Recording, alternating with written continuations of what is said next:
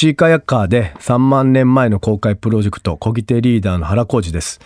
今週はこのプロジェクトの45時間の公開を振り返りたいと思います。未来授業。今週の講師は原浩二さん。山口県を拠点にシーカヤックガイドとして活動する原さんはこれまでアマゾン川の単独河口アラスカベーリング海沿岸の単独航海。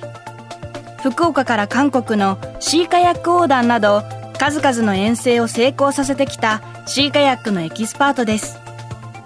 そんな原さんが今年7月新たに挑んだ冒険が国立科学博物館による実験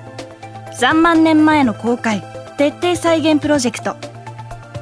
原さんは木の船を漕ぐ漕ぎ手キャプテンとして台湾から与那国島までの航海を成し遂げプロジェクトを成功に導きました。実験では3万年前の技術で丸木舟の製作が可能だと判明。私たちの祖先は丸木舟で台湾から渡ってきたという仮説のもと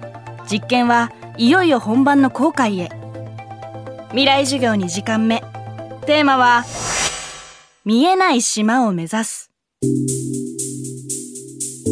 本番期間3週間迎えたんですけども今年の夏っていうのはこれ毎年言ってますけど、まあ、今年も 例に漏れず異常気象で僕たちが想定してたのは、えーと、台湾とか南西諸島はだいたい6月の終わりに梅雨明けします。で太平洋高気圧が上がってきたら、まあ、南西諸島全体がすっごくいい状況になるんですよね。それに照準を合わせていったんだけども今年はもう梅雨がすごく長く、まあ、この期間で出れないんじゃないかっていう半分諦めかけてたんですよね。で僕たちはずっと浜辺にキャンプしてたんですよ。でキャンプしてる理由っていうのは出発のタイミングを測る。だ出発のタイミングを測るっていう時はもう行けると気持ちがいけるようにならないといけない、まあ、動物的感っていうかそういうものを養うためにずっと浜にキャンプしてたんですよね。まあ、動物と一緒で、まあ、鳥が方向分かったりとか虫が天候を読めたりとか、ね、そういう台風分かったりするのと一緒で人間にもそういう能力が実はあって、まあ、そういう能力をちょっと引き出すためにやっぱ今回はもう何も持たない地図もコンパスも持たない旅に出ないといけないというので、まあ、本当にそういう旧世記事に近いような感を養うためにキャンプを張っててですね、まあ、その日がいつ来るんだろうとずっと海を見ながら待ってたんですけど、まあ、7月の7日にそのタイミングが来るんですよね。前の日夢を見たんですよ ちょっとオカルトチックですけど小木で全員で与那国空港でみんなで笑ってる夢を見て「俺?」と思って「行ってるじゃん」みたいな感じででパッと起きたら海が静かになってて風がないたんですよね。でそれは何だったんかというとずっと南風が吹いたのがちょっと西側に風向きが変わったんですよね。で台湾ってすごく大きな大陸なんでそれがまあ台湾の陸が壁になって出発地から与那国までの間が空白地帯、まあ、凪の、えー、区間が生まれた。もうこのタイミングしかないっていうんで行こうっていうのででそれで出発しました。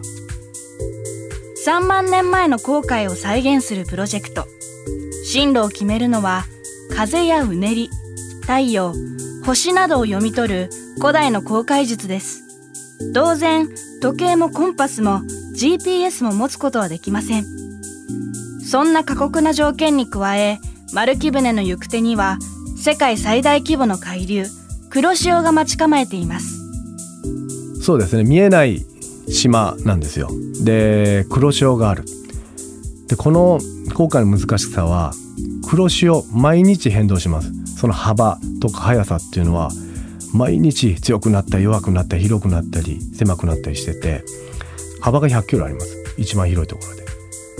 で僕たちが、まあ、見えない島を目指して出るんですけども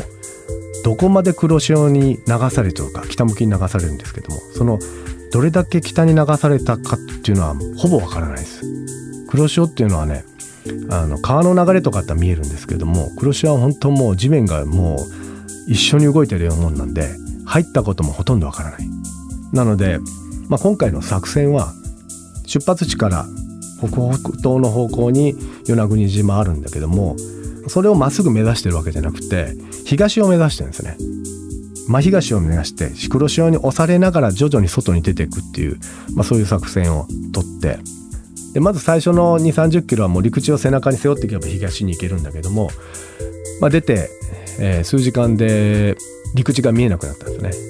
今度はもう太陽しか頼るものがなくなってきた。でプラスこの日がねやっぱ北風が吹いてきたんですよね。まあ恐れていた船に水が打ち込むのがどんどんどんどん始まってきた。それが夕方ぐらいから始まって真っ暗闇になっても波がずっと押し寄せて水がどんどん入ってくる。で必死にこうかき出してる状態が続いてたんですよね。で正直ね僕もねこの時にねもうやばいかなと思って。もうこれはやめた方がいいんじゃないかっていう。まあ夜もしもね転覆したりしてするとですねレスキューするのにも非常に危険な状態になるんで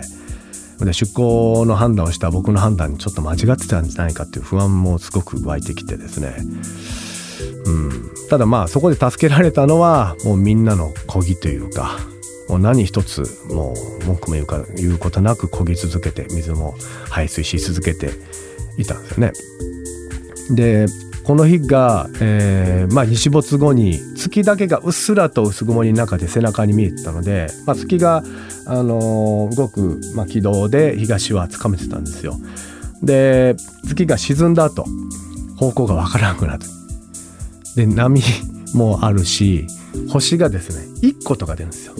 でまたそれが効いてまたポコンと出たりする。でその星を頼りにこの星は何だろうっていうのをずっと見ながらで自分の中にその、まあ、完璧じゃないかもしれんけどこれはあの星だじゃあこっちだっていうのを判断を本当5分ごとにこうしないといけないっていうかそういう時間帯だったですよね未来授業明日も原さんの講義をお送りします